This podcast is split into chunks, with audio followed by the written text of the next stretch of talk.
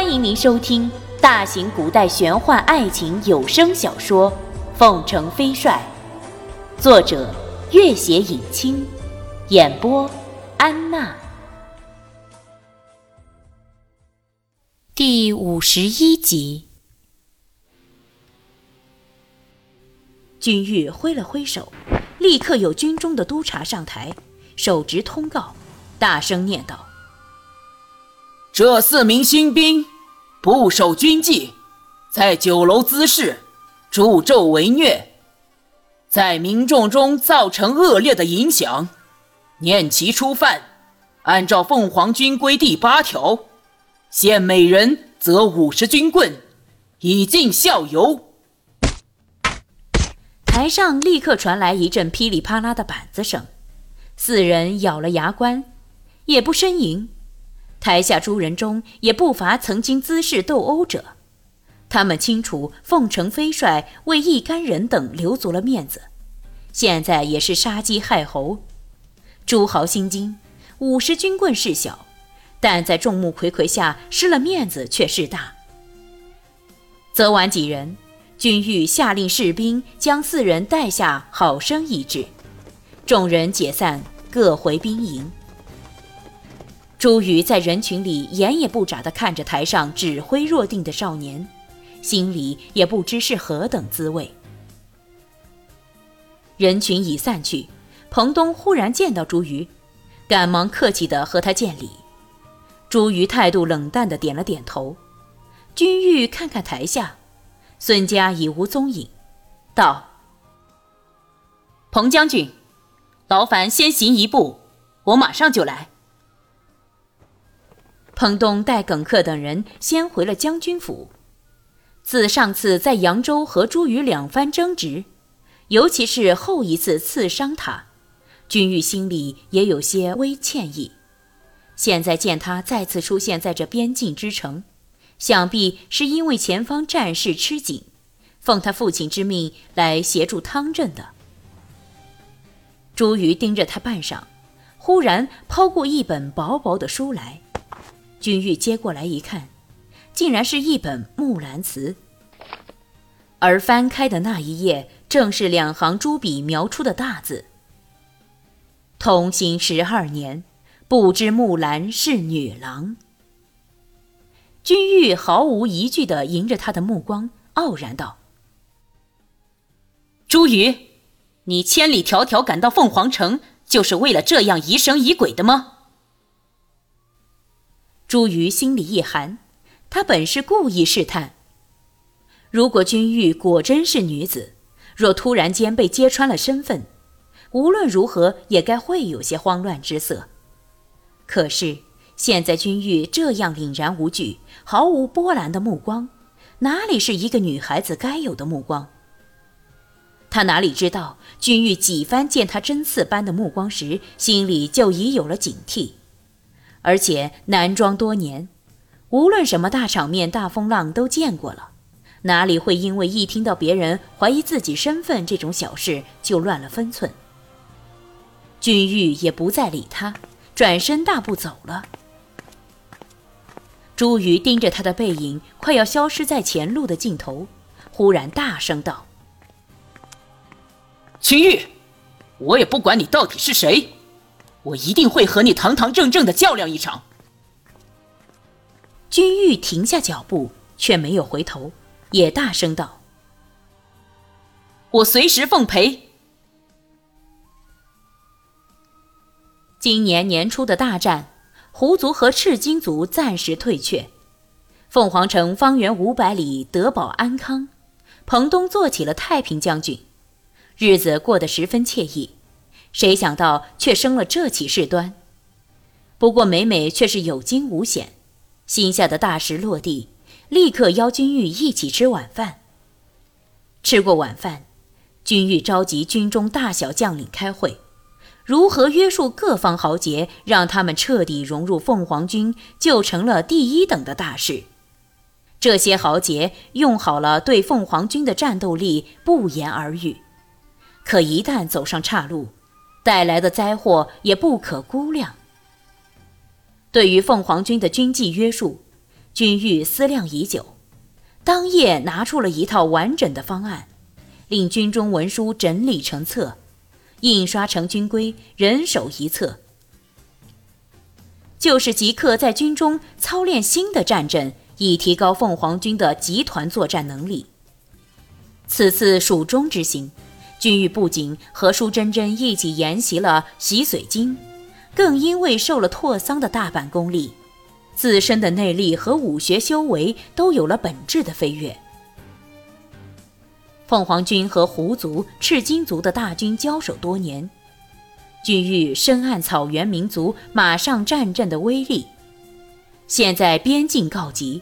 汤镇大军又有一部分调转枪头前往山东镇压农民暴动，若剩下的守军再次溃退，凤凰城立刻就会成为胡族和赤金族眼中的肥肉。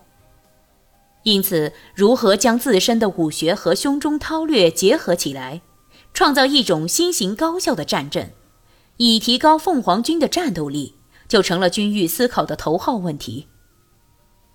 离开蜀中后。君玉连日思索手挥五弦的双剑合璧之巨大威力，逐渐领悟出了一套新的集团作战和个体有效协防的奥秘。因此，他在回凤凰寨的途中，已经着手撰写了一部全新的实用性兵法《凤凰军略》。目前已经完成了前面部分，准备投入实践。在部分凤凰军中开始普及演练，以查效果。军玉从这次军中演习中挑选了几个武功最强者加以训练，又任命耿克和一名新加盟的好手周以达担任正副教头。那些郁闷已久的大汉此番各自有了英雄用武之地，无不欣然领命。只是多番衡量。还缺乏总教头的人选。君玉暗思，孙家在一众人中武艺最为出众，在他的记忆中，孙家在千丝书院的兵法也学得不错。若他有意，倒是很好的人选。散会后已经是黎明时分，各位将领自回军营歇息，君玉独自在军中走了一圈，来到第七座营房。负责巡逻的两名士兵正笔直地站着，君玉报了号令，两人行礼。君玉发现其中一个脚步微瘸的卫兵，竟然是被责了五十军棍的四人中的一人。今天按照排班，应该是他当值。军中同袍念其受伤，自愿代劳，但是他兄弟刚失了大面子，坚决不允，要自己当值。君玉暗赞这汉子倒是有几分骨气，向他点了点头，笑笑离开了。远处的军中大厨房里已经传出了阵阵饼香，为中秋准备的月饼正在连夜出炉。东方的朝阳渐渐升起，军中的第一声号角已经吹起。远处一个高大的身影从广场的一棵大树背后闪出。君玉站住，笑了。孙家，早上好。孙家的眼睛从杂乱的毛发里发出炯炯的光来。君玉，我真没想到，竟然能够在这里遇见你。君玉眼珠一转，君玉恳请孙家助一臂之力，可否？孙家傲然道：“换了别人，孙家自是不服。可是，只因是君玉，我不服也得服了。”两人相视大笑。君玉给孙家粗略讲了一下军中的结构以及凤凰军列的战阵训练方案。孙家越听越心服，立刻答应出任总教头。君玉在军中营帐小憩片刻，再次召集各位教官部署相关事宜，定下由孙家出任总教头。孙家昨日在演武大会上技压群雄，由他出任总教官，自也服众。凤凰军略的第一章基本上是武艺概论。君玉花了半个时辰，跟众人讲述了武学理论中的一些比较高深的要点。第一章概论中，除了基础的武学概论，还涉及了洗髓经这样的正宗内功心法和手挥五弦这样高深的剑术绝学。众人第一次听得如此系统的讲解。探讨之下，大获裨益。千百年来，江湖上武艺出众者虽然大有人在，但是很多原本是赳赳武夫，斗大的字识不了一箩筐，含有文武双全者，又达不到一代宗师的高度，更不要说去深入系统的研究武术的理论普及问题。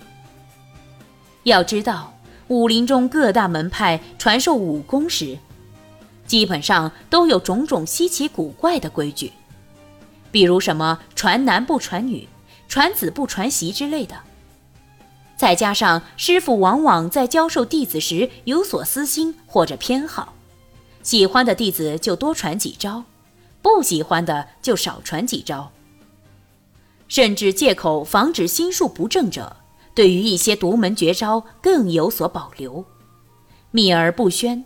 甚至对偷学者施以酷刑或赶尽杀绝。长此以往，导致很多门派的武学日渐衰微。